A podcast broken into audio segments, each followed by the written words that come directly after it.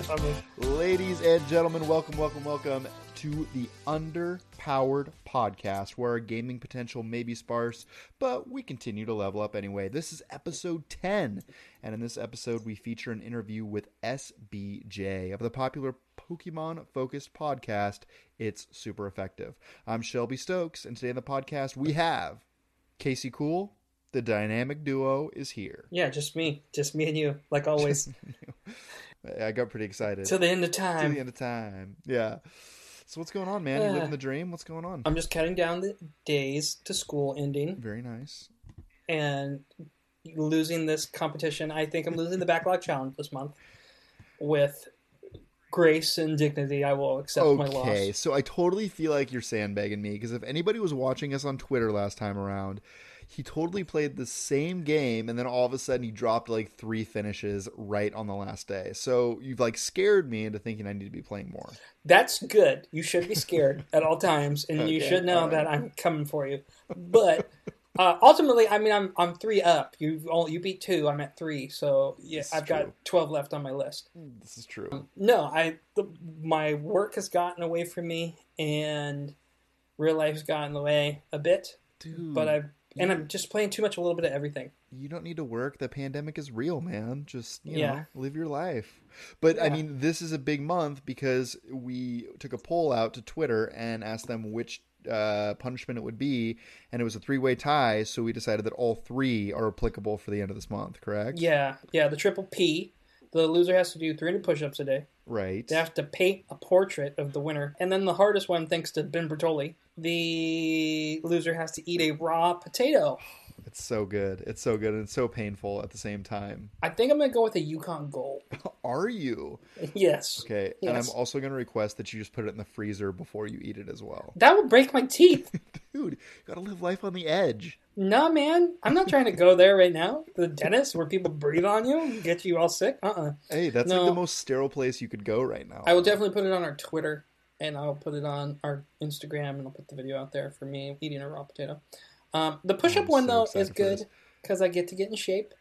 And now the portrait thing, do I have to actually paint it? Can I draw you a nice picture? You know I can draw. Ooh, mm, uh, I like the paint. Okay, personally. I I can sketch it out and then Well- I, I can watercolor. I can do watercolors. okay. I mean, I I want it to be the quality where I can frame it. You know what I mean? I want it Okay. to be frameable. Oh, I think that's part of the deal. I think you have to have it framed and put it up in like your office. I don't. That's the other thing. if I'm doing this, I'm spending time on it. I'm going to make it quality. Right, Okay. Okay. Okay. Okay. The question is, do I want to use a picture of you from college when you had beautiful long locks flowing from your hair when I first met you? Uh, the answer is always. Okay. The answer is always. And make sure to make sure to sign it because I want it signed by the Of artist course. as well. You look like you Yeah. just walked out of the movie Dazed and Confused when I first met you. I was like, look at this guy.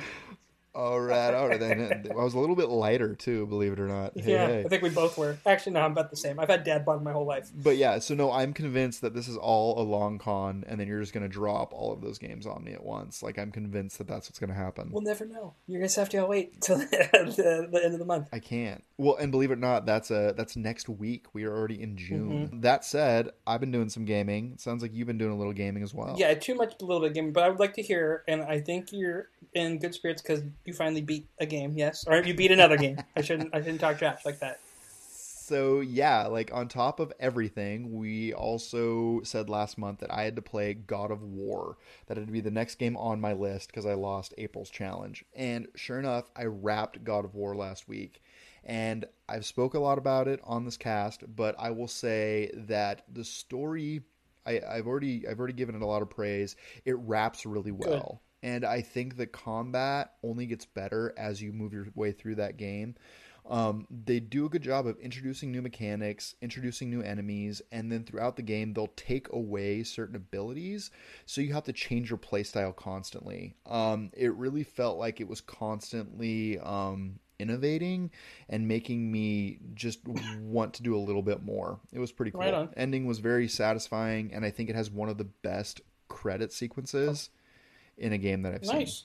I want to know what. How did you spec out your Kratos? Like, what was his build for you when you went through? Oh, first thing I did was I spent as many skill points as I could into the son. So the son kind of provides uh, cover. So he's like in the back with a bow Right, and arrow, okay. just lighting people up. So that was the first thing that I specked out. Okay. And then the axe was the second thing. I barely even touched the the unarmed combat. The blades were all right, and like once once the blades get introduced, like blades are fire and axes ice. So you start juggling the enemy types because they'll throw fire enemies and then they'll throw ice enemies. So you're constantly like changing up your play style. It was very well done, and like I said, it was it was just the perfect amount of time where it felt like I wanted more. Nice. Um, so it was good. But yeah, that one's gone. So that is my May game that I have beat currently. And for those that are listening for the first time, hmm the idea of this podcast is we are playing our old games because being parents, we have a bunch of old games that we wanted to play that have eluded us or gotten away because of time. And we're just trying to beat our games, right? We're trying to beat our old games because we have the time to do it. Now, what are you working on next? Because we're trying to see who beats the. We have 15 games each. And Shelby, we're both now at. We've both beaten three, so we both have 12 left. Correct, correct. I have a game that I purchased for Switch called Return of the Ooh. Obra Dinn. It got a lot of praise a couple of years ago, and um, I don't know if you've seen any screenshots of this, Casey, but it's a pretty cool art style. Yeah, it's like it looks like a sketch, right? Like you're walking in a sketch of it, and it's yeah, is it- what's what type of game is it? What's the genre? You know what? It I would liken it to Clue. Like you like you you played Clue as a kid. Like the board game? yeah, because what what you're basically doing in Clue is like you're trying to eliminate certain suspects from the game board and figuring out what Mm. weapon each one of those murderers Okay. use in Clue, right? And which room. So like by by taking the same premise, you're basically trying to whittle down who each person is in Well- this game. So let me back up. So the game opens, you get onto you basically show up on a pirate ship. You're an insurance investigator. You get off your dinghy. Oh, fun! Walk into the yeah, right. You know, So exciting! like every kid wants to be as an investigator for an insurance company. You get on the ship and you're tasked with identifying each one of the characters on the ship and how they were and how they died basically. And Mm. some of the characters spoiler alert didn't die, but you're trying to figure out who went where and what did, and what exactly happened. So it's pretty cool. Like you get off the ship, you go to your first place, which is like the captain's quarters, and you have what I call the stopwatch of death. You find a body or whatever it is, you walk up, you hit the stopwatch of death, and it allows you to see the death of one person. So like you know, right when the pistol fires, you would get that scene. And it's a frozen scene that you walk into, and then you're constantly trying to identify each person. And you have to deduce who each individual it is, how they met their fate, and who is responsible for their death. So, pretty interesting concept. Very frustrating at times. Very frustrating. Well, it seems to be a puzzle. It seems to be a puzzle adventure game, right? Mm-hmm. And I'm guessing it's frustrating because you're trying to solve a puzzle, and there's probably not. Is there not a lot of leads? Does the game try to help you at all? I mean, it does, but so so let me like so I, I started off with this game, played it for a while, liked the art style, liked the way it felt, but I got frustrated because I was having issues figuring out exactly how somebody met their fate, right? So I can see that this guy got has a spike through his chest, but I can't tell if that should be spiked, if that should be speared. You know, I know that he was killed by a sea monster, so which one of those do I choose, right? So I had some issues with that. Um, I had trouble breaking down exactly what the game wanted me to do. And sometimes it felt like I didn't have the details that I thought I should have in order to at least figure it out. Because I feel like if I see a scene where somebody's getting shot, at least I can say they got shot. I might not know who they are, who they got shot by, but I felt like with each one of those scenes, I should be able to at least tick off how somebody was dying. How many hours are you in this game? Well, I got to the end of the game. what? I finished the game this weekend. Son of a no! so I get to the end of the game and I have a lot of holes in my log. Like a lot of holes. Did you get in credits, sir? I I got the bad ending and then I was Oh. like, well this isn't cool. So I go I went back and I went through some of the things that I had issues with and I found that I was constantly back bouncing back and forth between an FAQ and the actual game in order to clean up the spots that I couldn't That's figure fair. out on my own. I got the bad ending, but like I wanted the real ending, right? You wanted a good ending. You want to see the story. That's fair. Exactly. And I think that part of the reason this game didn't work for me personally is because it's asking a lot of the players. So on the FAQ I was reading, I would basically figure out who the person was, go on the wiki, and it would tell you exactly how to find that person's identity. And at times, it was telling me to go back to like three or four memories ago and then figuring out what number that was hanging off their bunk and then like reverse engineering how to figure out who that person was. Oh wow. Yeah, so I mean like I'm impressed, like I appreciate it, but at the same time like I don't think I personally would have gone through those steps to ever figure out who what each character is. You know what yeah, I mean? it, it kind of was driving you nuts to like really beat. You didn't want to beat your head against this one. Exactly. Yeah. Mm-hmm. Yeah. I- I think- Like you've never played the Phoenix Wright Ace Attorney games. no, but I've heard good things. It, but I don't think it would be up your alley after hearing that Really? because you have to go back. You have to like piece something. They're really fun, but they're. Do you think the lack of action maybe hurt you for it too? Because it's just puzzles and the, it's storytelling. I think what hurt me is just I mean, I think the individuals that really love this game just love to deduce the different like pieces and specific details and then try to reverse engineer it. Whereas if I get stuck in a game, I will just be like, which Yeah. direction do I need to go? Like I I am the guy that will open an FAQ right away and say, which direction do I need to go? I don't want to waste my time aimlessly poking around. That is one of my biggest pain points in games, and I feel like this game is built for somebody that wants to just walk in and play with the toy until they figure out how it all ticks. And that's not really Yeah. what I seek personally. This game is very well made. I mean, the story and the thought that has gone into how each one of these things plays out, like you can basically go on a wiki and read any one of these characters, and it'll give you a full on um, story about what they felt, why they did the action, why they did the actions that they did, or took, you know, chose to Mhm. basically do what they did throughout the different scenes in the ship. So I have mad respect for this game.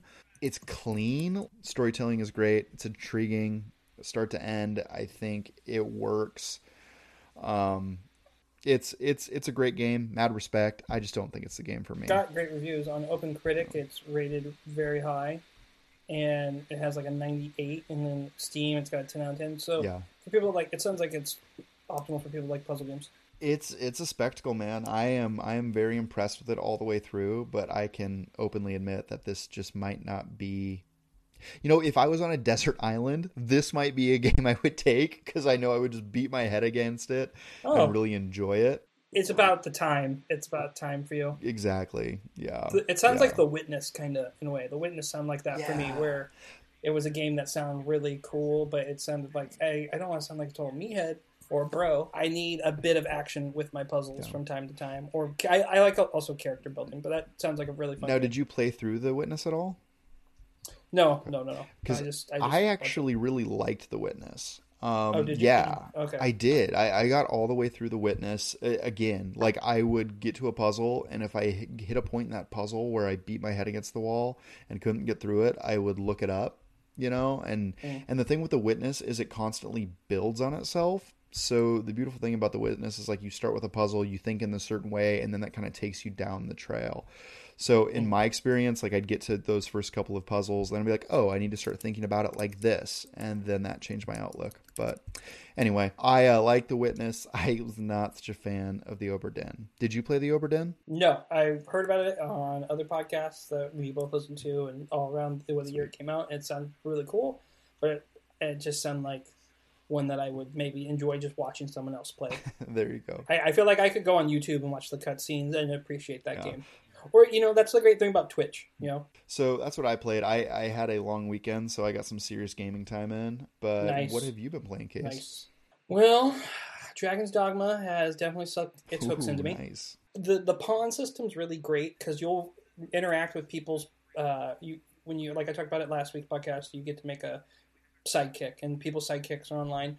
There was one I was just walking into town. I was like, uh, "There's a the guy made him a giant. You can make him super tall. You can make him fat." And I look at him like, "Oh, that looks like Andre the Giant." And the guy's name is A the Giant. I was like, "Yes, recruiting you right now." There's a lot of really cool storytelling. You can fail quests in it. I randomly was walking though in the forest. I had two instances. I had a giant griffin fly down like when I was walking to a quest, and we ended up killing that. And I gained like three levels because I'm not going to walk away from that fight. But on my way, when I took the wrong route, I went to this forest that's like I think the character are level 30, and I was in my 20s at that point. A, a, are you familiar with a, a chimera is? No. Chimera is a mythological beast that is a lion with a goat's head and a snake's and a scorpion tail, and they jack you up.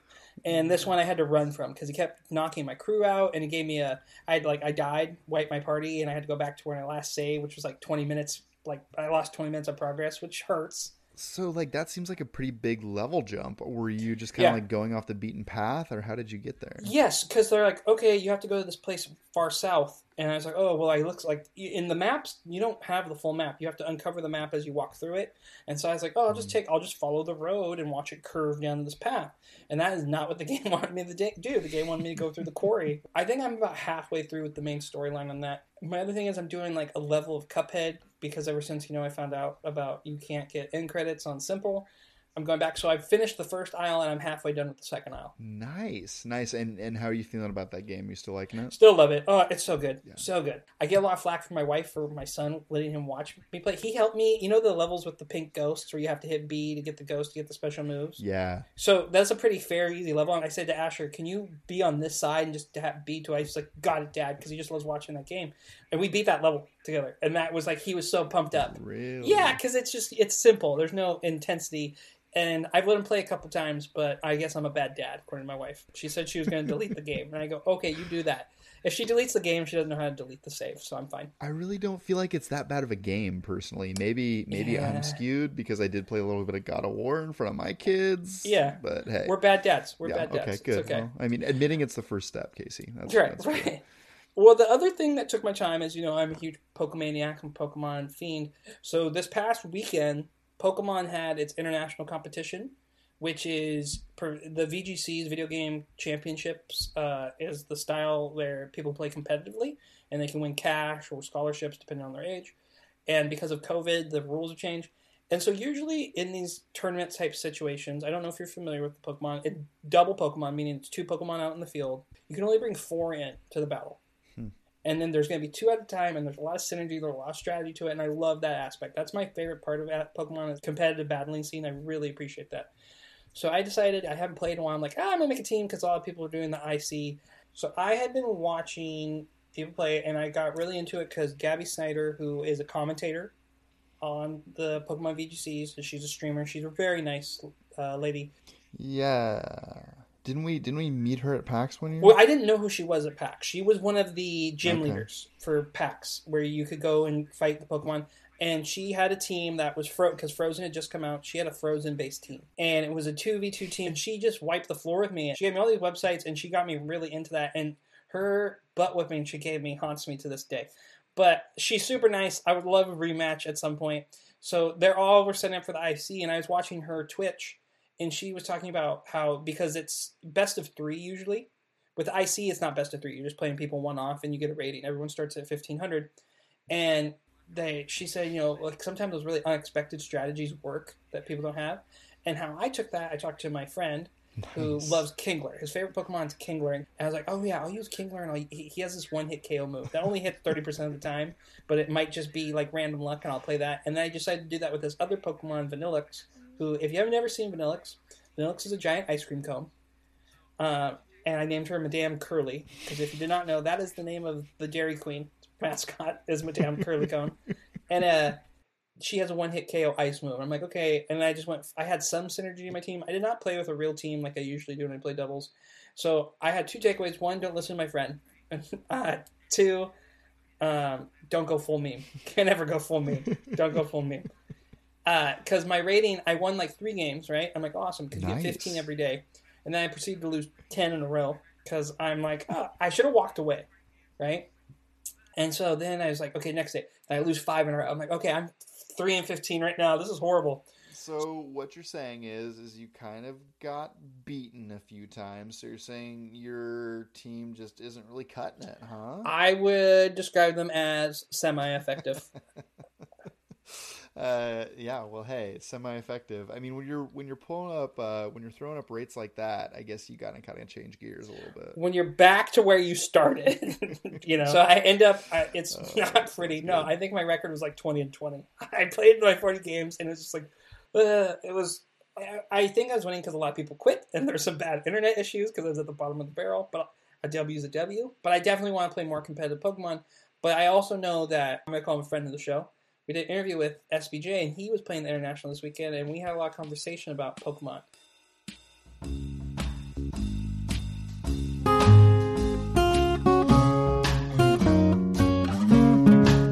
First and I want to thank you so much for coming on and taking the time to be here today because Yeah, you're no like the busiest guy in podcasting. I feel like. yeah, I try to keep busy. I guess that's I don't know if that's good or bad, but I think it's good. You got a lot of fishing lines out, you know. yeah, some of them work, some of them don't. For our listeners, this is why don't you introduce yourself for our, my listeners on the Underpowered podcast? Uh, my name is Steve or SBJ. Uh, I do a weekly Pokemon podcast called It's Super Effective, and I do daily Twitch streams, and I do a couple other podcasts. But my uh, main world right now revolves around making Pokemon content. right. You did, and your other one was the Car, which is a Monster Hunter podcast, and you guys are taking a little break from that. Yeah, the Which- carve. Then uh, we did a. Uh, this is a while ago. We did a D and D Pokemon based podcast called Mythical. Uh, Right. And then right now I'm doing an Animal Crossing podcast called Animals Crossing Lines, uh, which is a bit of a different podcast. Yeah. Uh, instead of being like a talk show like what we're doing now or what ISC is, it's more of a informational 10 minute kind of thing that comes out twice a week Yes. um, because I feel like there will be a point that uh, there will not be enough Animal Crossing news. So I did not want to do Right. an Animal Crossing news podcast because I feel like I learned that with Monster Hunter that these It's- series that are not like Pokemon don't have revolving cycles of just constant information coming out every week. And then Tuesday Knight podcast. Are you still doing that as well? No, that was a podcast. Yeah, that was a. I wanted to. I was really into board games. Man, I forgot about that. I've done a lot of stuff. I did a lot of really- research. I also know your social security. Okay, perfect. yeah, I was I was really into board games uh, back then. That was a little over five years ago, and so I wanted to start a board gaming podcast. And then I met the guys who made the game Two Rooms and a Boom at Gen Con, and Mm. we became friends. And they also wanted to start a podcast, and so we worked together on that. And I did. I want to say over a hundred episodes, and then I I stepped away, and you know that podcast still exists today. And Yeah. Sean and Alan who do it, they're incredible. Um, it just I stopped playing board games, and uh, I needed something something on the amount of things on my plate needed to go. Right. So board games was it. I get that. But you are just a hard worker. You, you know, I I respect that about you. You you stream six nights a week. Yeah, ever since Animal Crossing has come out, it's been seven. Whoa. So when do you sleep and hang out with your wife? Uh, uh, not a lot. Uh, I probably I probably get the right amount of sleeps. I probably get like I probably get like seven to eight hours of Okay. sleep a night. But when I'm up, it is it is like work until I go back to bed. Um, so I don't really have a lot of uh free time. I can't remember the last time I just like sat on my couch and like watched something without like needing to have work in front of me. And my wife and I don't hang out a lot, which is probably probably a bad thing, but uh, we're both pretty independent. So like she understands that That's good. like we could we could sit in the same room together and not talk for four hours and both do our own thing and we be we would be perfectly content with that. So That sounds wonderful. I'm an only child, so I'm used to just sitting and being by myself. And I'm happily married. I have two kids, but I would love to just be able to sit in silence for four hours again. I miss that. and your wife plays games with you too. She's a Pokemon fan as well, correct? Yeah, yeah, she played through all sort of Shield, um, all through Sun and Moon, Ultra Sun and Moon. Um, she didn't really enjoy Let's Go, which is funny because you would think like Right. that would be more casual appeal to everyone, but no, she liked the more meaty Pokemon games. Um, she used to play Monster Hunter with me. Cool. Uh, she used to play. She loved, loved, loved Destiny One, and like me, hated Destiny Two. I know you were on big. I know Giant Bomb refers to you as Pokemon Steve, yes, and I I knew you from the podcast. And when they're saying Pokemon Steve, I thought to myself, are they talking about SBJ from the Pokemon podcast? Because you had just interviewed a couple of uh, Dan Ryckert, I believe. Yeah. And so I put the two in together, and then someone asked, like, "You call you Pokemon Steve?" You're like, "Yes, that's me on Giant Bomb." That's got to yeah. be yeah. another credit Well- to your. Never They have a lot of Steves, so I just Right. got dubbed Pokemon Steve. So if Giant Bomb ever refers to Pokemon Steve, that's that's me.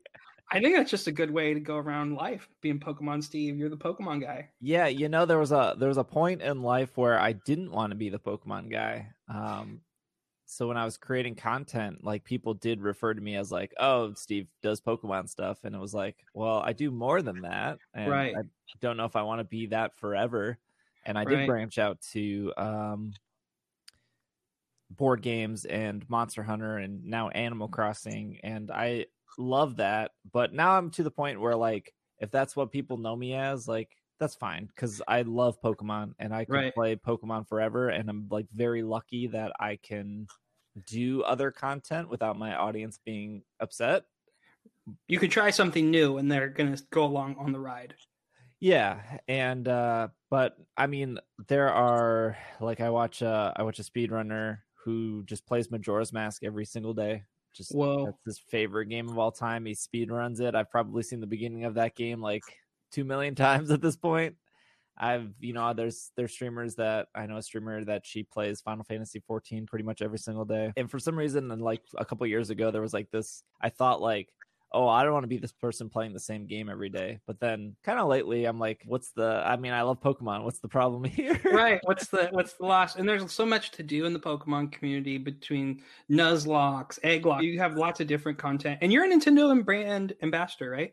Yes. Yeah. Whatever that means. Yeah. Does so it means Nintendo thinks you're really cool? That's what it means to me. I see that, and I'm like, man, I want that title so bad. Yeah. It, uh, yeah. I mean, it, it means I signed a contract with Nintendo that they will give me free games in return of me producing content from that games and uh, being positive. But if I have a problem being constructive about it, is really Right. what the agreement comes to. So, Well, good Sometimes- criticism is an art too. Yeah, uh, you know, I think I, I think they definitely want genuine responses.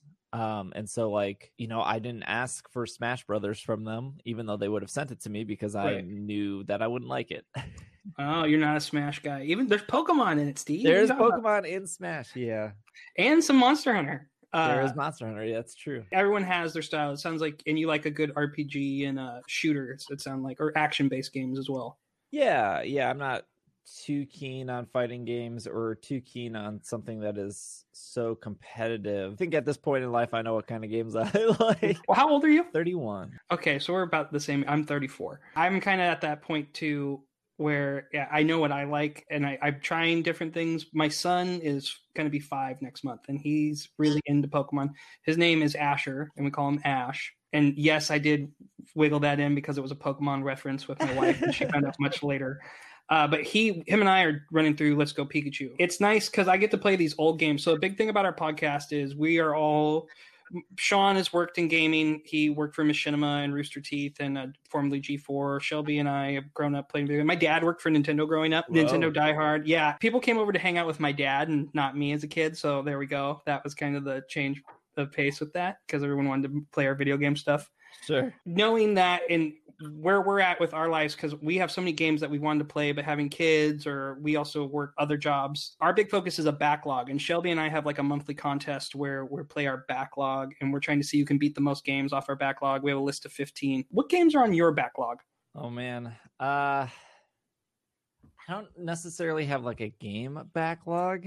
I, I'm like in this weird set. So I think it's really important for a streamer um, to have games they play off of stream mm-hmm. so they can relax. Right. Um, because when you're playing everything you have on stream, it's kind of hard to just like maybe like sit back and enjoy the game. because other people tell you what to do a bit at times right and or Yeah, they, you have to engage right And you have to be on. You have to ha- you know have your personality forward. mm-hmm. Um, so I, I have games that I have off stream, which like right now are like Apex and Monster Hunter. I kept, even though I made Monster Hunter content, Monster Hunter was a game I played off stream right and then made content about it later. Uh, it was it was Destiny and Destiny Two, but those uh, those have fallen off. Um, so I don't have any other really games that I I sit down and can go to off stream right um, besides like Apex right now, which I said earlier, I haven't had a lot of time recently. With Animal Crossing, yeah, I think uh, with with like the pandemic and Animal Crossing at the same time, I I felt like because so many people are staying at home that I should use that time to stream more to give those people something to take their mind off of things. Right. especially people who are like working at home and you know they need some background noise for their 9 to 5 so I've really upped my stream schedule. And I know I know like once the day is that you know everyone can go outside which I know isn't not going to be an instant thing and I know it's going to be gradual but I know when that day comes Twitch is going to probably see a pretty big decline in viewership because people will be like I want to go outside now Right. Right. They're gonna, um I want to just stare at the sun. so and- I that will be my time to take like a full week off. yeah. Um, so I'm kind of just a almost if I was like a tax person and it's you know taxes are due. I'm I'm just putting in a lot of hours right now with knowing that it will die down in hopefully sooner rather than later. Right. We kind of took this time. That's why I started this podcast too, because of I knew people would be inside, and I figured now is the time because I have it, and to make a habit of it and make it a part of my life. The backlog for me too, though, is something like I for 22 years a game that I never beat was Ocarina of Time, and I gotten so much tra- uh, just knocked on about it for not being a gamer from my friends because I played all these other Zeldas, and so that's one that I've knocked off. Um, but there's no game that eludes you that you wish you could play or you want to play that you've always had back in your mind. There's a bunch of Pokemon games I haven't played yet. I haven't played any of the Rangers. Ooh, Um, I've missed some of the mystery dungeons. So like that that stuff's like on the to do list. right, I want to do a ribbon quest uh, because I love collecting ribbons in the Pokemon games. right. And they introduced ribbons in Gen 3, and there are two that are exclusive to either uh, Gale of Darkness or Coliseum. I like those games a lot. But uh, they have two ribbons. Uh, so I wanted to get a Pokemon in those games, get the two ribbons, move them over to Ruby Sapphire, and then get ribbons and then move them all the way up. So I want to do that with a with a Pokemon, but that's that's been on the to do list for like over a year and still mm. haven't gotten around to doing that yet. The real question: Which Pokemon would you do it with? Which one's worthy of all the ribbons? Yeah, I don't know. That's that's part of it where I haven't figured out which one I would even want to start with. So Right. because there's only I think there's only like 120 Pokemon that can even do it. A starter's always not- a good choice, right? Yeah, that's I I have to technically be Shadow Pokemon because you got to purify them for one of the ribbons. That's right. You have always with this Pokemon in the pursuit of podcasting. What made you start a Pokemon podcast specifically? Uh, specifically, I wanted. To, I was. I always wanted to start a podcast. I tried starting a uh, gaming podcast actually before ISE, and the thought process behind that was I would always have different people on to talk about gaming stuff, and then they would tell their friends that they were on a podcast. Then their friends would be on, and then they would be on, and then their friends would be on. Um, that didn't work. uh, also, it didn't help that podcasts weren't really big Right. you know 11 12 years ago uh so i learned a bunch from that i think i ended up doing 20 some episodes of that and then i always wanted to do a podcast but i knew like what i was doing didn't work and when i was listening to all these other gaming podcasts that i loved like one up yours nintendo world report um you know game scoop Pokemon Days. I- Pokemon Mondays. Yeah, Uh, well, uh, so because those, you know, because the main gaming podcasts weren't covering Pokemon, and I was thriving Ah. for Pokemon news, I went to search to see if there was Pokemon podcasts, and there were. Uh, Pokemon Mondays by Game Radar, Games Radar. Yeah. I think it was Games Radar. Yeah, that sounds Um, right. I l- fell in love with their show, and I was like, oh, I I know more Pokemon stuff than they do. uh, which at the time I don't think I did, but I thought I did. Uh, so I started It's Super Effective, and then it's uh, kind of grown ever since. There you go. That's the attitude you have to have, though. That I can do this, right? Because if you don't think you can, you'll never start. Yeah, I mean, I was probably I was I was much cockier, definitely when I was. Gosh, how old would I have been? I would have been like 21, I Yeah. think, when I started the podcast. Yeah, I, I wouldn't say cocky. I'd say you were ambitious. Ambitious would be the word. Um, So you you started on the beginning wave of podcasts. Now there's over nine hundred thousand podcasts available for people to listen to and dive into. What's been the biggest ups and what are the biggest downs during this tenure of your podcasting career for you? I think like the biggest ups was, you know, being featured by Apple. And I think even if you go to the iTunes stores and you go under the leisure category under video games, I think my podcast is sitting right next to like Giant Bomb and stuff. Yeah, you're um, up there. You're one of the top video game leisure podcasts. And I've been yeah. listening to you for like six years. So I, I yeah. Yeah, I think um, you know being featured by Apple and that that kind of stuff. I know there was a you know there was a enthusiast shows or whatever that we were featured in. Um, we made it to like number one on the leaderboard at one point or in the charts at one point. And I know the charts aren't just purely downloads. It's you know it's based on like downloads plus like how many people are finishing it plus reviews plus like search results. So I understand that like just because I was number one doesn't mean I had more downloads than Giant Bomb. I don't th- right. don't think that's gonna happen. Um, but it was still cool to be up there. Um, so I think that that was some ups. Some downs was I mean downs are not that big of a deal, but you know sometimes the podcast hits a lull. Like I, I would say that the podcast is a pretty big lull right now with um with listens, just because I'm assuming not not as many people are going to the gym or muting, so you know they're falling behind on podcasts. So that that's been a bummer to see. Um, you know, sometimes you get like angry hate mail about dumb Pokemon stuff, which is kind of a bummer. But at the same time, it's just like, well, they hated me this much that they took 20 minutes to write me a letter. So if, I guess there's there's something to that. yeah, if they hate you that much to talk to you and they talk about you all the time, they're a fan. We can call it a, a angry fan. Would be my my terminology. Well, and it's interesting you say that too because the Pokemon fandom and community, Pokemon fandom's huge. It's a billion dollar industry, and I found I, am a big into the VGC. I love competitive Pokemon, and again, like I said, my son is a Pokemon reference. My students know me for Pokemon. What are the best aspects of the Pokemon community? I think like the the easy the slash best aspect is how it attracts all ages and all types of people. Yeah. Um, whether you know male, female, trans, non-binary, you know, 14 years old, 40 years old 55 years old 20 like it, it it does such a good job at like attracting every um which is nice. It's hard some days to get everybody to you know realize that when they're together. Right. But i think that's that's why it's grown as big as it has because it it is so accepting of of everybody and anybody uh, whereas you know i don't know uh, this is probably not true but like the need for speed audience might be you know hardcore gearheads right um that is maybe male dominated. I don't know. Uh, I'm, that's just an example, but no, I think that's fair. Or like uh, the Halo community can be pretty male dominated, right? It's kind of intense. There's a lot of comp, like over the top competition aspects. League of Legend fans seem kind of toxic at times. and you were you used to put your podcast on SoundCloud. So you're like an original SoundCloud rapper, SoundCloud podcast guy. You're the you're a yeah. cloudcaster. Yeah, there was um you know, when I first started uploading the podcast, I was using dot .mac, which then changed to MobileMe because Apple was very into, you know, Apple pretty much mainlined and got the word podcast out there. Right.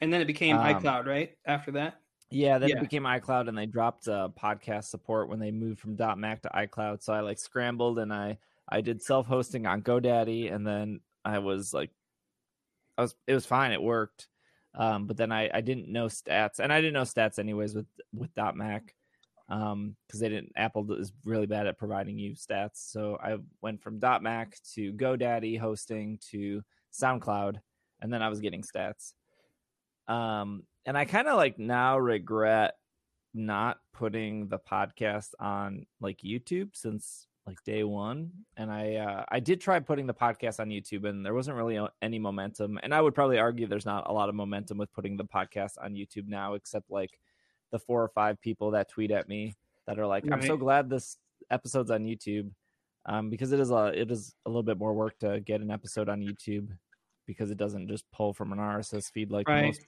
like podcast things do but that was probably kind of like I think that was maybe my biggest regret in growing content was like not taking advantage of YouTube. And I mean, if, even if I knew the information now, I don't think I could have applied it, you know, five, six, seven years ago. Right.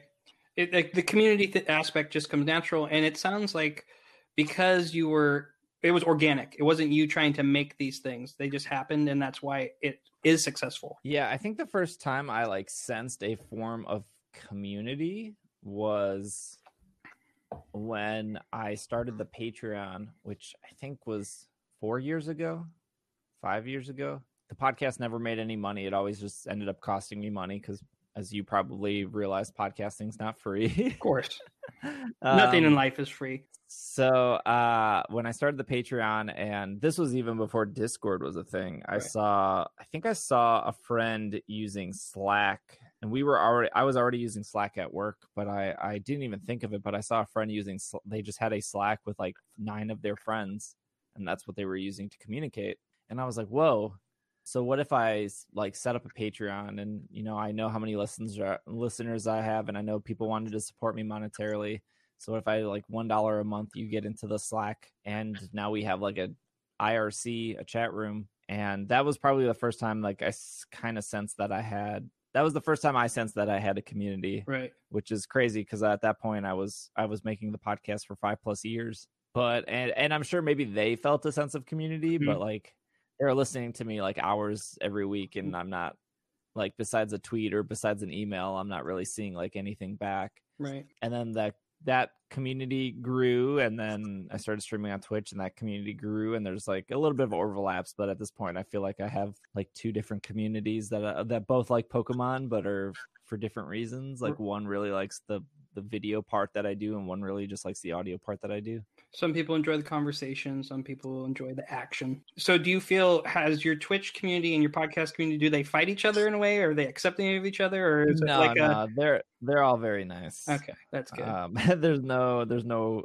nothing between them i think it just really comes down to preference or convenience in people's lives like no team Twitch, no team uh, podcast, right? No, I thought about okay. pitting them against each other though, but That'd be great. I'm sure they would love that. yeah. Um, like you said, you were working other jobs. This is what you do full time now, right? Yeah, yeah, I make content full time, which is still like weird even though I've been doing it for over 2 years. And there's there's like a lot of love. Like I love it and I I hate it at the same time. Like there are days where I I just wish that I got up at 9, drove into a, a place, hit the clock, did my work, came home and then put my feet up. Right. Because like I'm sure some days you feel like you're doing really great work and then something happens or it doesn't come out the way you want it and you feel a bit defeated at times. Like there's a lot of losing, I feel like, when you're starting a podcast. Yeah, I, there's a there's a lot of content I've made where you know it doesn't it's not well received, and you're just like, well, that was you know 20 hours that I worked on that. That I guess we just spend. I think the the the big thing. I mean, people people only see what people only see what you put out, right? Like Mm-hmm. like they'll see the 90 minute show that I put out on Monday morning, or they'll see the six hour Twitch stream that I do on Tuesday night, and they don't see anything else besides that. So forward facing, they they think that like this is the dream job. Like, oh, you get to talk about Pokemon for a living, or oh, you get to play Pokemon games for a living. But they don't see the like once I wake up, it's work time, and that's gonna go until I go to bed. Um, because if I don't do that work, somebody else is going to do it. Right. Um, so that's kind of the the problem right now with content creation is it's so competitive, it's so demanding that if you aren't consistently working, then somebody else is going to consistently work and pass you. right. It, consistency, I think, sounds to be the key. People want things they can rely on or it's comfort. And you know, you have a team. You have Greg and Will, or you're and uh, you, Travis was a big part of the show too. And your wife came on when you guys did your uh, everyday breakdowns, which I loved when Sun and Moon came out and when Sword and Shield came out. When you guys just talked about the game and what you were experiencing from it. But how did Greg and Will and Travis? How did you meet them? How did they join your team? They uh they all reached out to me actually. Oh, They all reached out in some way or another uh with interest of wanting to help and support. Um they do li- very little uh, on the back end. Uh, they show up, they record, and that's it. That's the only contribution they do. they need to step it up. every everything Twitter, Instagram, All website, uh, hundred percent me. So they they lend their voices every week, and that's you know what they want to do, and I love having them on, and I love having their insight. But um, everything else is is on me at that point. And it, it's your baby. It's your egg. It's what you've grown. You're the you're the captain of the ship. Sure. Yeah, right. Like it's yes, if it sinks, it's my fault. right. You know, you gotta you gotta die on your sword, go out on your shield. I get that too. I've never felt Pokemon to be a toxic fan base till Dexit.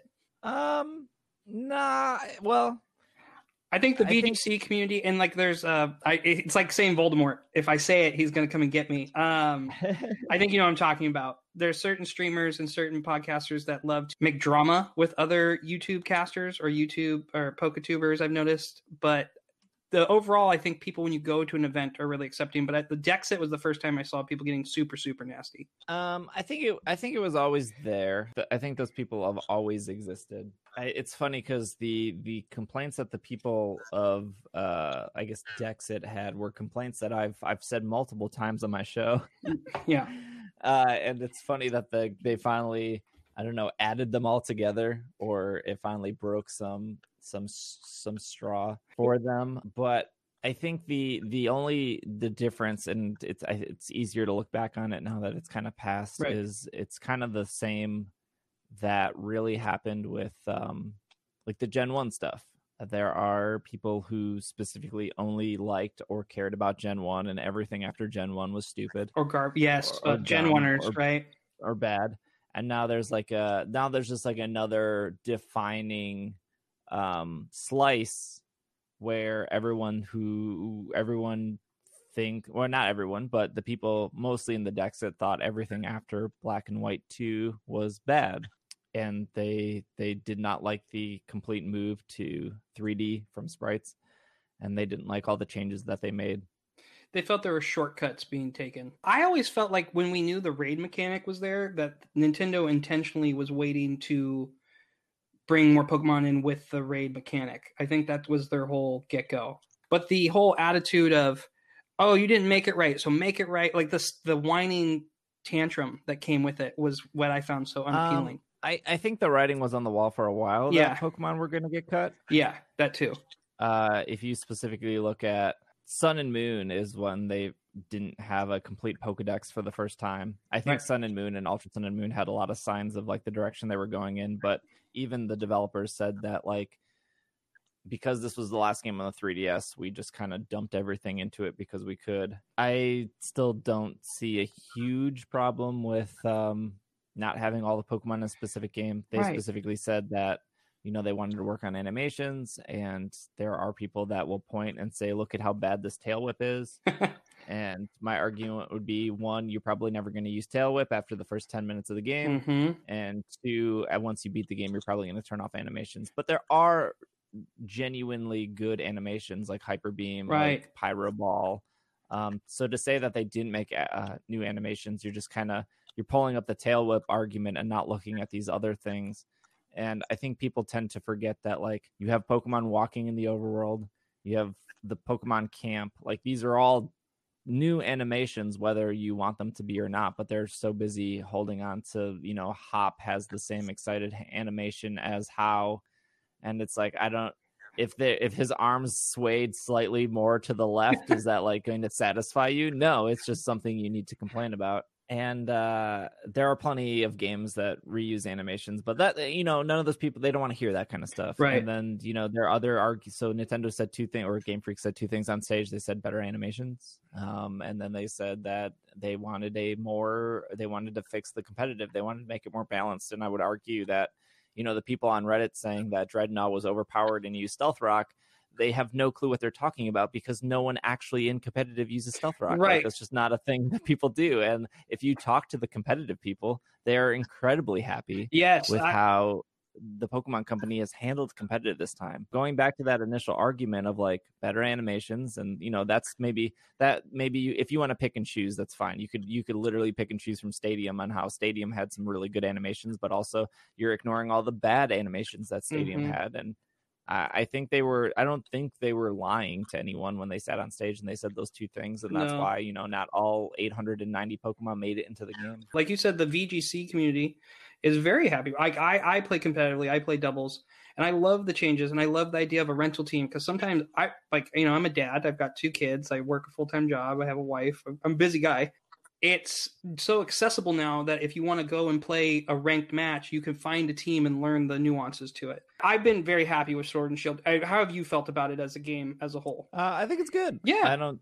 I don't think it's the best Pokemon game ever made. Uh, what I don't think it's the worst. Uh, but the thing about Pokemon is they will continue to make games Right. over and over. So and they have a recipe they're going to follow and that kind of changed though what we're instead of a middle game like a platinum or a yellow uh, the expansions are coming out. We have the armored isle and that's coming out soon. What do you think about them switching to an expansion dlc model versus a whole new game I think they should try it. I don't think I don't know if it's the right direction. There are plenty of companies that have done DLC poorly, but I think that um, I think that DLC was always something that people did want ever since Gen Five, um, where DLC started becoming more prevalent and accessible to people. Uh, so I'm excited to see what they do. Like I said, I don't know if it's the right thing. I don't know if this is going to be better or worse than a third game, but I think it is something that they should try. right So I'm I'm excited, uh, but I guess I guess we'll see. I, I like it in the aspect that when they were on the, the handheld or the 3DSs or Game Boys or, D, or DS and so on, it was 40 bucks. So it was the investment. It was a game you already played with a lot of good changes. I don't think they could justify making the game again and charging another $60 for a third version. So this is a good move. I'd love a game of just wild areas. I want a Pokemon MMO. Yeah, I uh, I mean I disagree. They can they can definitely put up any game and charge sixty bucks for it, and people will buy it. No, for point, sure. They- Pikachu, let's go yes, I, I'm. Let me rephrase that. I, they people will buy whatever because they love they're they're hooked. They they need their fix. But I think they maybe were trying to be fair. Yeah, I mean, like when when you when you have a game like Pokemon, which you know this has always been a complaint of mine of how many uh, items they have and like the recollecting of everything again. I think it's easier to swallow, you know, that you've grinded out all of these items in a game and the game keeps giving you something to do every month you know Right. they're rotating raid right. Which I think is great. vgc seasons hmm and to then give you more content without you having to feel like you have to start over like in an ultra sun ultra moon i think that's great it makes me want to play the base game even more because i don't have that worry of like well i have 999 large experience candies here and when a new game comes out i guess i will have to do that again or i will have to like somehow move a pokemon back use all the candy move it forward like there's just a sigh of relief of like i don't have to regrind this Right. all It's so, in in the next 365 days. right. It's so nice that they did that candies from the raids because then if you have a Pokemon, it's so easy to make a good Pokemon for a team too now. Because you know it used to be I am breeding for a shiny. Oh, it's the wrong nature. It's the wrong IVs. Now you have bottle caps. Now you have and there's people that want like the zero IVs. They want certain things, but you could catch a shiny and still make it competitive now with all the changes they made, which I like. It's so accessible. What would be the changes you'd want to make to the game at this point? If they came to you and said, Steve, we want your input. What can we do to make this game better? Oh man, uh, I think the zero. I think the zero IV things is is probably the last thing competitively you'd probably need. So I, I do think that one would be would be helpful. I don't know. That's like a tough question uh, of what else they would like need to add. I'd like one more status effect, to be honest. I think ice is really weak right now. And I think if you gave them the ability to get people sick, I know with COVID and everything, that's probably bad timing, but something where burn can lower your physical attack. We have nothing that does that for special, like a status effect that makes your special attack weaker. So I would like yeah, I would like something like that myself for that kind of balance.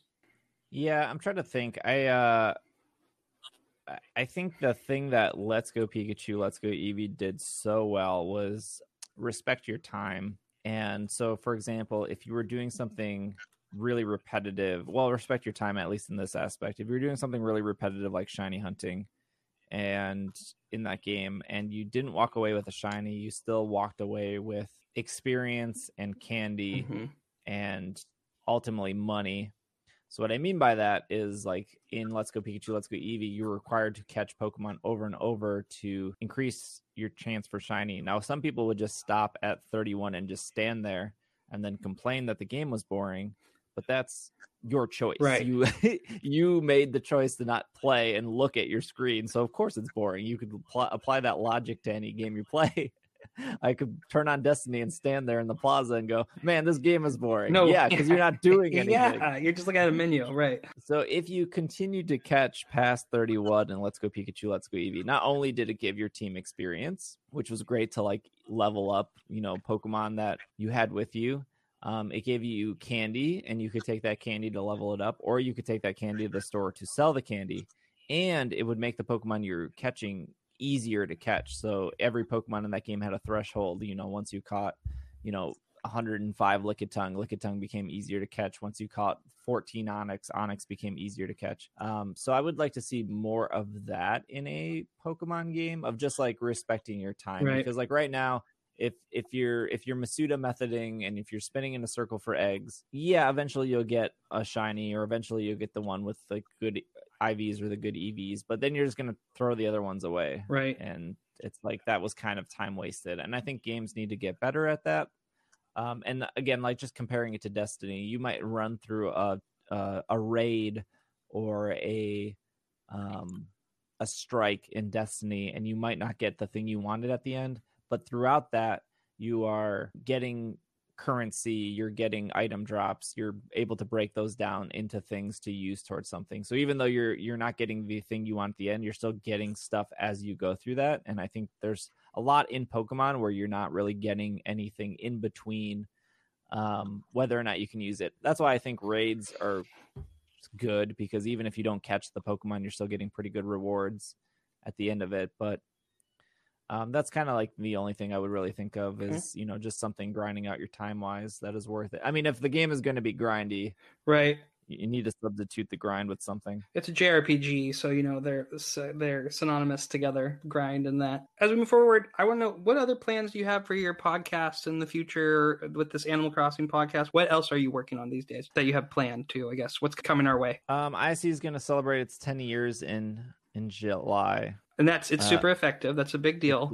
It's super effective, yeah. So Nick Nick does all my music for the show, hmm and so he's kind of working on some stuff on that end, and we're kind of working together to see if we can put something out for people who have been listening, either you know for two weeks or somebody who's been listening for all ten years. So we're trying to plan some stuff around July. June is going to be the Armor of Isle, so that should be a new batch of podcasts that revolve around that. That should be new Twitch content that revolves around that. I'm very excited for that myself. Um, I I love a good starter Pokemon. You picked uh, Grookey as well, didn't you? This time around. Mm-hmm. Yeah, I like that they're finally getting their own Gigantamax move at get go. I think all starter Pokemon should be get something extra in every game, you know, because that's your that's the first guy you bond with. Yeah, I'm excited to see uh, what that DLC is. I'm excited to see. Um, like, I, I know that that DLC is not going to satisfy any any of the Dexit people we talked Oh, about earlier. Of course not. I mean, they're gonna get more haircuts, guys. You have more hairstyles and more clothes, true. right? I do. I do. Non sarcastically, I'm a big fan of customizing my Same. character. I change my outfit each week. Gotta look fly. I'm excited for that too. I'm waiting on pins and needles. So before I let you go today, I have a quick lightning round of questions. I'm going to ask you some questions, and I want you to give me your first reaction, first feeling. Right? Don't overthink, don't underthink, but just be your honest response. Is that okay? Sure. All right. Yeah. First one. If a genie posed this to you, Pokemon could be real, but all other animals had to go away. Which starter would you choose first as the best starter? All animals go away. Pick a starter. Mhm. Poplio. What is the worst Pokemon to start with? Chikorita. Easy, easy answer. Would you rather fight 100 duck-sized horses or one horse-sized duck? Uh, the hundred small duck horses. It'd be much easier, right? The one giant horse duck would be very scary. If you had to eat a Pokemon, which Pokemon would you have for a meal? Uh, probably a Miltank. I like a good steak. Best breakfast meal in real life, non-Pokemon related. In real life, French toast. Best character or most underrated character in the Pokemon anime? Anime. hmm AJ, the uh, the Sandshrew Tamer. The Sandshrew Tamer, yeah. Yes. He was great. He everyone thought he was mean, but he had high expectations. That's all. I remember him. He was a good trainer. Yes. Game you wish they would remake or reboot. Oh boy. Um I would like out of all games. hmm Any game you can think of. Oh man, I'd be I'd be I'd love to go back to Final Fantasy 11 if they reboot it. Weakest Pokemon game mainline. Heart Gold Soul Silver. Wow. What? No way. Okay. Would you rather be a reverse centaur or reverse mermaid merman? Uh, mermaid, merman. So you'd have the fish top. Okay. Which Pokemon would you use for transportation in real life? Uh, Talonflame. Mm, nice. And my final question Pokemon red or blue? Start with blue, so I'll go with blue. Okay. Well, Steve, I want to again thank you for your time. Where can people find you, talk to you, listen to you? Uh, pretty much uh, all socials are PKMNCAST. It's Pokemon without the vowels and then cast. Uh, so twitch.pkmncast, twitter.pk, uh, twitter.com slash pkmncast, Instagram pkmncast. So pretty easy. Got the got the brand right there. Yeah. And your personal is Dragon Lake, right? Yep. Yeah. D R A G G I N G A L A K E. Well, again, thank you. I won't keep you any longer. Um, I, I really appreciate you being on, and I will let you know when I'm about to put this out. Okay. Yeah. Perfect. All right, man. Thank you so much for coming on. Yeah. No worries. Thank you for having Yeah. me. Yeah, take care.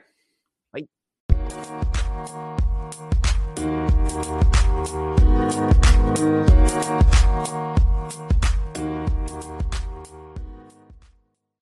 That's right. Thank you very much, SBJ. Appreciate you being with us today. Casey, uh, let's uh, take on some news. What do you think? Okay, let's do our big three.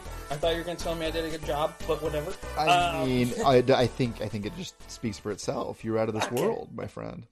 Appreciate it. I just need that, you know? I just need that sometimes. Oh, yeah, let's hear our big three. Where do you want to start, Shelby?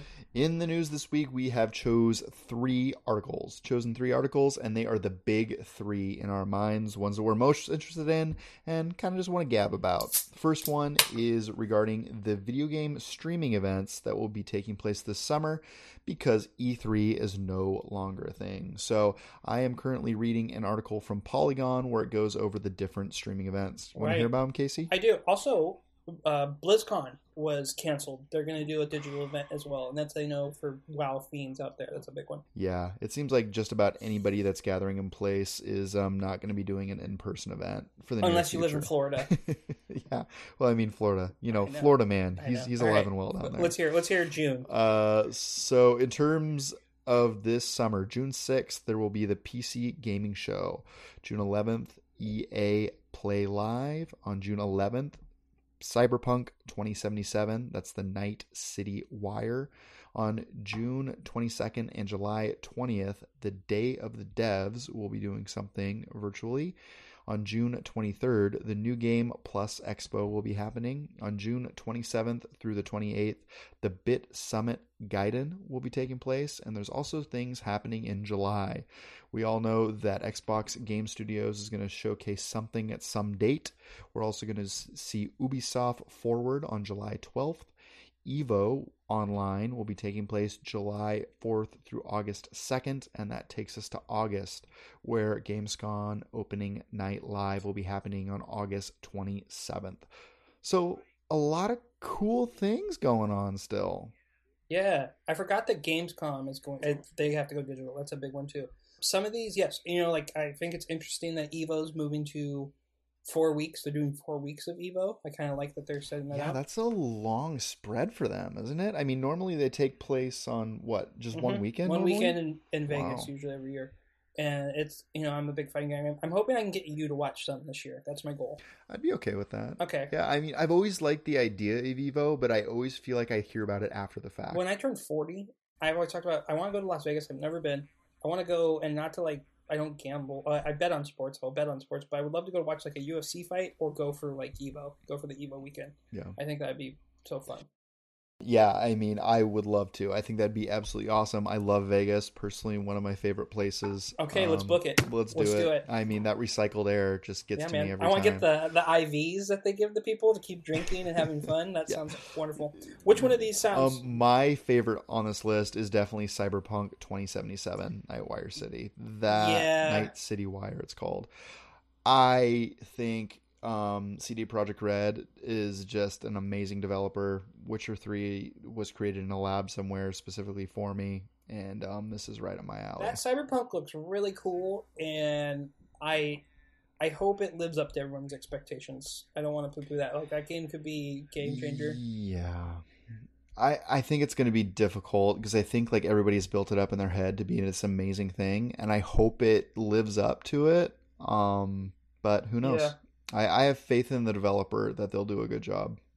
Yeah, the day of the dev sounds cool. Geoff Keighley, the ultimate internet uh, walking guard, crossing guard, is gonna control the flow on that one for sure. That's really it that I'm looking forward to. I Nintendo, you know, I'm hoping they'll do a direct, but I'm we'll sure see. they will. I mean, they don't really need to stoke the fire. They've always been pretty good at just dropping things, and people really enjoy when they drop those Right. directs randomly. And honestly, like Nintendo is kind of in their own lane, which is pretty cool. You know, you, everybody's Yeah. hanging on every every what, what's the word I'm looking for? Um, they they drop what they're doing when those directs. Yeah, but I think everybody's watching Microsoft and Sony so closely with the lead up to these new consoles that it seems like Nintendo's in their own lane, and that'll give them the freedom to kind of drop stuff randomly and still stay in the news cycle. So they they've really carved out a good market for themselves. Well, they've done a really good job carving out market too. Like think about Pokemon Go. Yeah, yeah, and that takes us to our next story. And uh, Pokemon Go is getting an update, believe it or not. Um, they the the headline I'm reading is on Screen Rant, I and it says believe- they're adding reality bending, which is apparently a real thing. Boasts the article. Is that like a new form of the Avatar?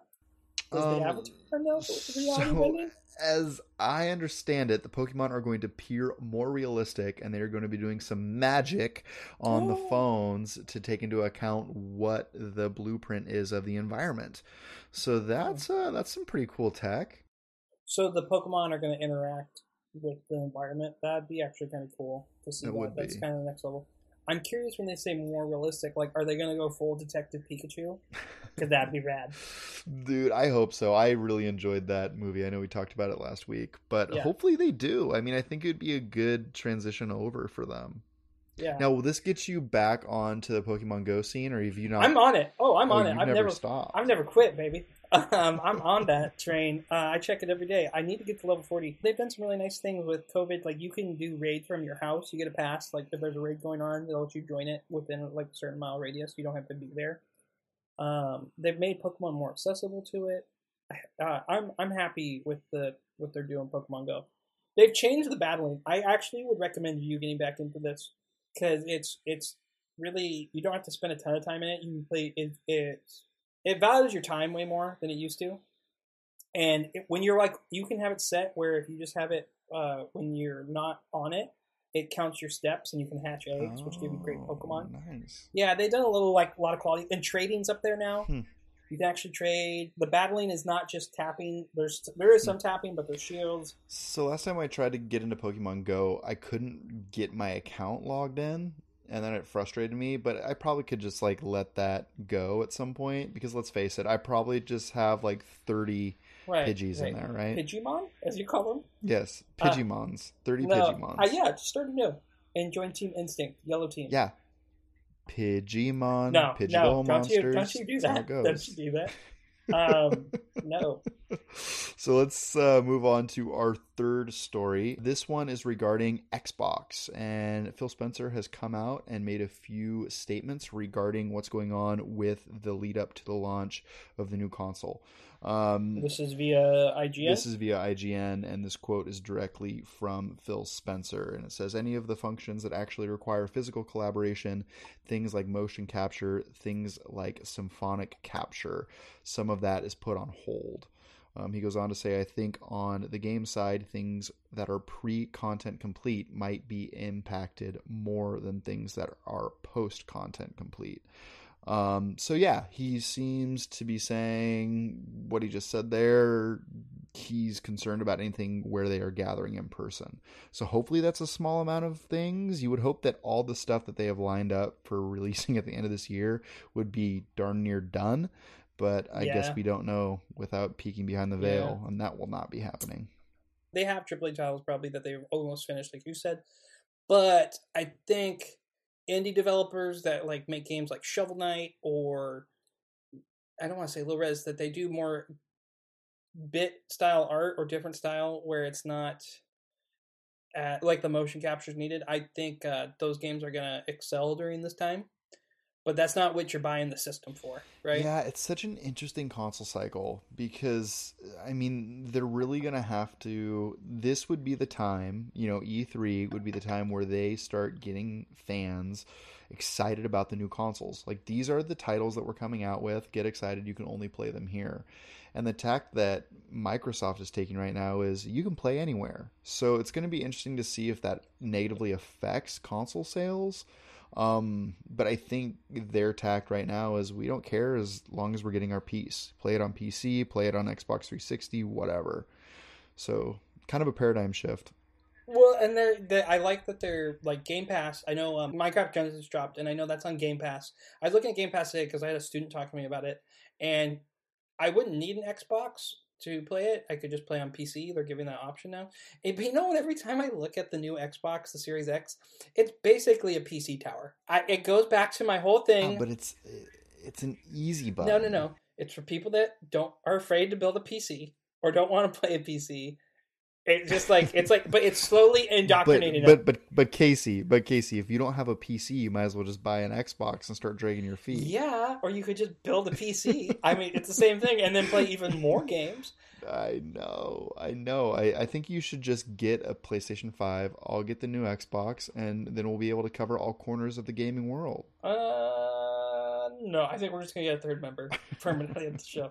Uh, yeah, I would love that. I would love that if my but Okay. Nintendo and PC for life. Don't I would worry. definitely go PC.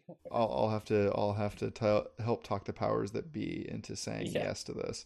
Yeah, I like like and Casey, you and I have talked about this a little bit, but you know I want to build a new gaming PC, and every time mm-hmm. I start to look at it, I get overwhelmed, and I'm like, bzz, bzz, bzz, next, right? So this is totally up my alley in terms of gaming. Now Phil Spencer coming out and saying that COVID's real. Hopefully, all the games come out um, he's got to say that right now because so much is unknown, and hopefully, yeah, hopefully everyone putting out content will be able to put out the content that's on track to come out. But yeah, I think he. I'm glad he's lowering expectations for everybody. You know, you get some politicians out there like, "We're going to do everything," and then it's like, "We're uh, well, everything means just hold still, still," or they're just telling they don't know either. So, so all the politicians, yeah, yeah, yeah. yeah. Uh-huh. I will rephrase. Every politician. No, this whole thing. uh, they everyone has to have realistic expectations. And what I found with some of the video game communities, like when we talk about the interview in Pokemon, people get really pissed off when things aren't the way they want them, and then you get that vocal minority that just stomps their feet and whines to get what they want, and it ruins it for me at least because I don't even want to talk about it or hear about it. It makes it turn it make it turns the whole thing sour, and it's not the whole community. But I like you said, Spencer does have to say this and like I've been saying, I don't think sales are gonna be what everyone expected at Christmas time. Yeah, I, I, yeah, I think everyone's a little bit more tentative, and we'll see how it comes to pass. You know, I I'll, i also have to yeah. give Phil Spencer credit where credit's due. Like in all the interviews I've seen with him, he seems to be he, I don't feel like he's given you lines of garbage.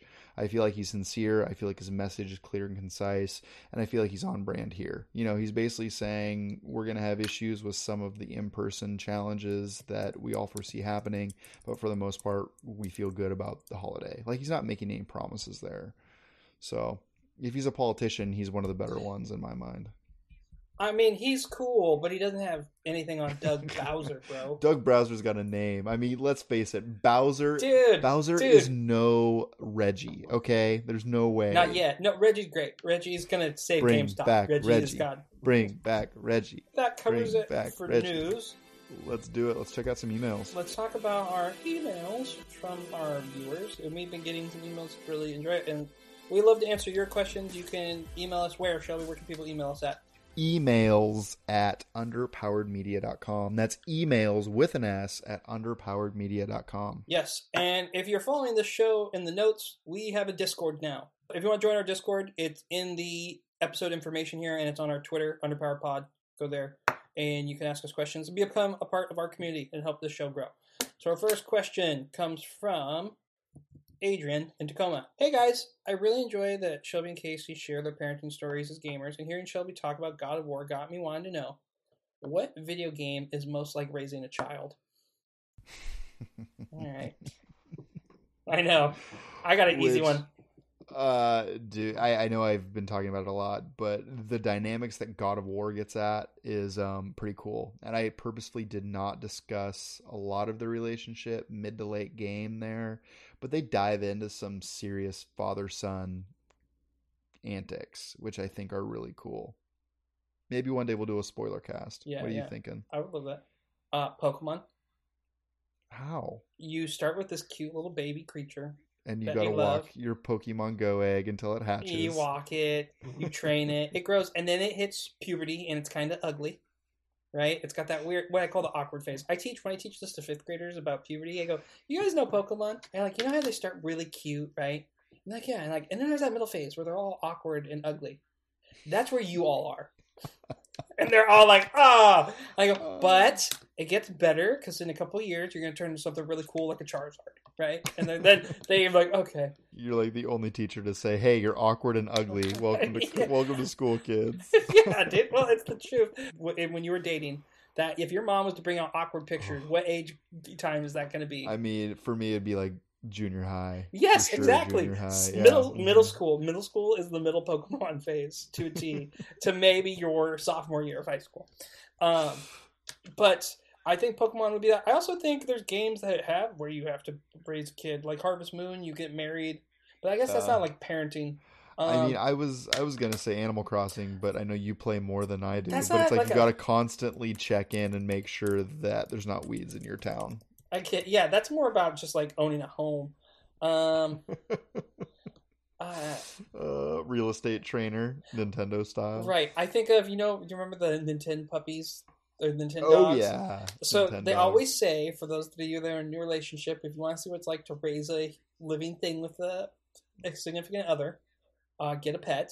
So uh, watching how someone plays Nintendo dogs. Oh, that's awesome. So, so what you're saying is the best way to train to be a parent is just to get a get an animal. Yeah, yeah. All right, that's the ultimate test. Yeah. Or a plant. Like you want, Or a plant. and I think the plant's harder. Well, I mean, I kill plants constantly. I feel like a Tamagotchi could be a good oh answer to Oh God, this question. yes. I think it's all in the oh, same Oh vein, yeah, Tom. That's when. Did you have a Tamagotchi? Oh yeah. What was your Oh, yeah. Tamagotchi? What was your oh, Tamagotchi? Oh shoot! I couldn't even tell you. I, I think I had the red one. I mean, maybe a Okay. duck. Maybe a Kappa. Definitely not a snake. I thought it was a snake, but I don't think it was a snake. it's anymore. funny how like what we think it is, and then you go back and look at them. Mine was like a weird. I thought it was like an alien, but it might have like dog ears. You, they weren't really clear on what they were, and I missed that. But yeah, Tamagotchi is the that's the right answer. If you want to know what it's like to be a parent, just get a Tamagotchi, and boom, done. Yeah. Did, did you ever have to like carry around one of those babies in high school for home ec class? Oh God, no! I saw Okay. people do that when I was younger, and I was like, nope, not taking that class. I did the same thing. I was never actually in the class, but I would always see people walking around with a, a And I was baby. like, not for me. No thanks. Yeah, like I will never buy my daughter like the Polly Peas a lot or whatever it's called. Like it's just not going to be something that I want in my No. house. Um, our next email comes from Maddie in Denver, and she writes, "Hey guys, really love the podcast. I really enjoyed your show with Ben Bertoli and your TV recommendations. I just started watching Avatar: The Last Airbender, which was a great recommendation. It made me wonder if you were a bender, would it be based off your horoscope or just your personality? Thanks, guys. Okay, Dude, Now- I would I would just like choose whatever one that I want. I don't think it it doesn't work that which way. Which is all of them. oh, you're the Avatar. You're the Avatar in Yes. the situation. Duh. Okay. Look, I was born with these arrows tattooed on my head. It's That's not my not fault. what makes you the avatar. He has the arrows on his head because he's a monk. Um, I I want to say one. My son and I just started watching that, and so you know how I, my wife I made she make she's making me watch the Star Wars movies, which she's regretting after the Yeah. first one. By the way, she's like, "Why did I do this?" I'm like, "Nope, we're finished in this because she wants to see new ones." I chose instead of like Full Metal Alchemist for her to watch with me is this. So she we all every night after my daughter goes to bed after Sammy goes to bed, uh, we watch an hour of Avatar, and my son's super into it. But I think it I think it has to be based off of I, I your maybe your birth sign. What were you, what are you? What's your birthday? I believe I'm a Leo. August 10th is my birthday. I think I'm a Leo. Uh, I are Leo. I think that's a fire sign. Um, isn't that the lion? See, I, I don't, I Yeah. don't follow it all that closely. But I mean, like, I don't even know what that. Oh, oh, you're saying I'd be a firebender, dude? The firebenders are jerks. I don't want to be a firebender. No, Zuko has the best character arc in that. Yeah, you're a fire sign. Dude, I've only watched two episodes of the Airbender of the last Airbender, and I've never seen it before. And Zuko sucks so far. So hopefully that turns around. Okay, I don't want to spoil anything. No, Avatar. Avatar is definitely like a gateway to anime as well. Uh, I think. Yeah. Well, So, what would you be based on Oh, your astrological sign? well, one, I find horoscope science to be. How do I say this and not be super offensive? uh, I've heard it called stripper science, Oh my god. where Yeah, because that's the least offensive way you could have Yes, put that. know. No, no, I think there's something to people's personalities when you're born. Sure, I don't put a lot of stock into it. I just, uh, and that's from Joe Rogan. Joe Rogan calls it stripper science. Um, it's just like you hear. Hold on, it's like science that hairdressers or your barber tries to talk to you about. You know, like. Oh, because they find out like I'm a science teacher and like, what do you feel about your horoscope? And I'm like, oh god. But um, if I had to go by my horoscope, I'd be an earthbender, and I think that's kind of obvious if you look at me. like, Like, you could stomp and then on. lift a boulder up, like that kind of deal. Yeah. Yeah. Okay. Okay. Yeah. I'm just strong, you know. I would love to be a waterbender personally. Yeah. I think that would be the best one. Bruce Lee said it best: "Be like water, my friend." Yeah. I'd probably be water based on my personality. No, I think you're a firebender. I think that's it. fitting. No, Yeah, I, I'm Wait, not angry enough. The firebenders are angry. I don't think they're angry. I think they have strong emotions, which I think They're you just- do have. They're just misunderstood. Yeah. Yeah. Yeah. I've heard this before. You're enthusiastic. You're passionate.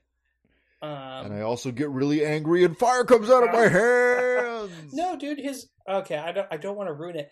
Pay attention. Pay Don't attention. Let me say this. Spoiler: Casey is on the track. Don't you do it.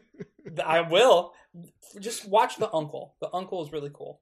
Yeah, no, the uncle is dope. I, I will admit, even at episode two, which is where I am in the series, uh, the uncle is already my favorite character. He's he's awesome. Let's be our last one. This is from Craig in Tucson. Hey guys, really love the podcast, and I love the concept of playing your old games. I'm finally getting around to Horizon Zero Dawn because of you guys. And the game had made me think about this, and I can't stop. And I wanted to hear your insights. Would you rather experience the beginning of the planet Earth or the end of planet Earth? Again, that was Craig. well, the good news is we all get to experience the end together, gang. Get ready. you mean right now? No. um, me personally, I'd rather see the ends of planet Mm-mm. Earth. No way. Yeah, for sure. See how it all comes crashing down. You get all the benefits of the technology. Wait, so is it like a snapshot, or is it like you lived the last year, or what does that look like? I don't know. I don't know. I they're both they both suck. like uh uh it, it- my hope is if it's into planet Earth, humans have colonized some other planet, and then I'm watching it from TV, and now I live life as some alien or something like that. Um, or the Matrix is real, and we're just in our meat pod, and AI's taken over. Um, I don't know. That's a hard one. I guess I'd rather experience the beginning. Dinosaurs are cool. Yeah, the beginning of Earth, you know, I'm not trying to get philosophical and stuff, but like, where did it all begin? Like, who knows? Like, are you just like showing up in a rainforest and you're like, cool, or am I the I'm dude over. that emerges from the ocean and I am the primordial ooze? Am I Adam? like there would be a lot more interesting circumstances regarding the end of the Earth. Like, how did this all come to pass? Yeah, yeah. And it's the end of humanity, right? Not the end of Earth. Uh, no, it's the end of the Earth. That's the Oh, end of the planet is. Earth. Yep. Which it would be the one and the same, or possibly humanity's gone, and then you're like in a fallout situation. Okay. No, I, I think I think I'm doubling down on the end of the Earth because yeah, exactly. You get to be in a spaceship and like sit there with Elon Musk's artificial intelligence robot and just watch the Earth implode on itself. yeah, yeah. I guess that would. I don't know. I want to see the beginning because I want to know how it started. I want to know. I want to know the truth. Well, it depends on uh, how much a- ancient aliens you watched. Because here's the thing: if I go to the beginning, I can live longer, and I can still enjoy it. If I go to the end, I'm done when it's at the end. like I'm done with it. it's over, at the right? beginning, it's like if you're coming from the 21st century, it's like okay, I'm back in time. Now I got to live off the land. It's like that Joe Rogan bit. Like, you think you're smart? Go into the woods and see how long it takes me you to send me a text message. You know what I mean? Like you would Yeah, never yeah. be able to get back mm-hmm. to the way you're living life currently.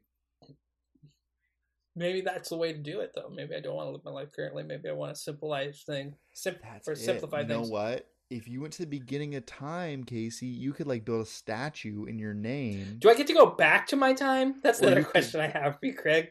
Do is it? Am I just there for a short time? I'm gonna stick with it. I'm going with the beginning of time. I want to know how it was created. This feels like a Doctor Who episode, This is total chicken and the egg. Like, what would you? Yeah, it's hard. dude. It's definitely a Doctor Who or Black Mirror. That's question. what I should make you watch is all of Doctor Who when we do our next challenge. Uh, our next challenge is not going to be a TV one. We're going to let our next guest pick it Oh, again, and hopefully shoot. that will win. Uh, hopefully, it's not eating more raw things. I had one someone that's a listener text me or message us and say, "This is bush league. What if he needs to shave an eyebrow?" I was like, "Well." I go, Shelby's real job. He can't Nope. probably go up Nope. there. Could you draw one in? There's Your no glasses cover it well enough. I'm shaving an eyebrow. there is no way. What about instead of shaving an eyebrow, you do the three Yeah. I don't want to send the wrong impression to Exactly. um, uh, anybody that I see. Uh, and that brings us to the end of our cast, huh, Casey? Yes, it does. So feel free to shoot us an email at emails Yes, at underpoweredmedia.com. Check us out at Twitter on the Twitters. That's underpowered pod on Instagram at under dot powered. And you can also check out our brand new Discord community open to all. And, uh, you know, it's not where the cool kids hang out, but we're there. So uh, check it out. Uh, what the, hell? We are the cool kids. No, Like, no, we are not the I cool know. kids. we want to be cool. But yeah, so that's in the episode tag. So check out the fine details, and hopefully we will see you on the internets. I know. We made it to 10, Shelby. We made People it said we couldn't do it. to ten. We made it to ten. So uh, we out. Have a good night. Play your games. Play your game.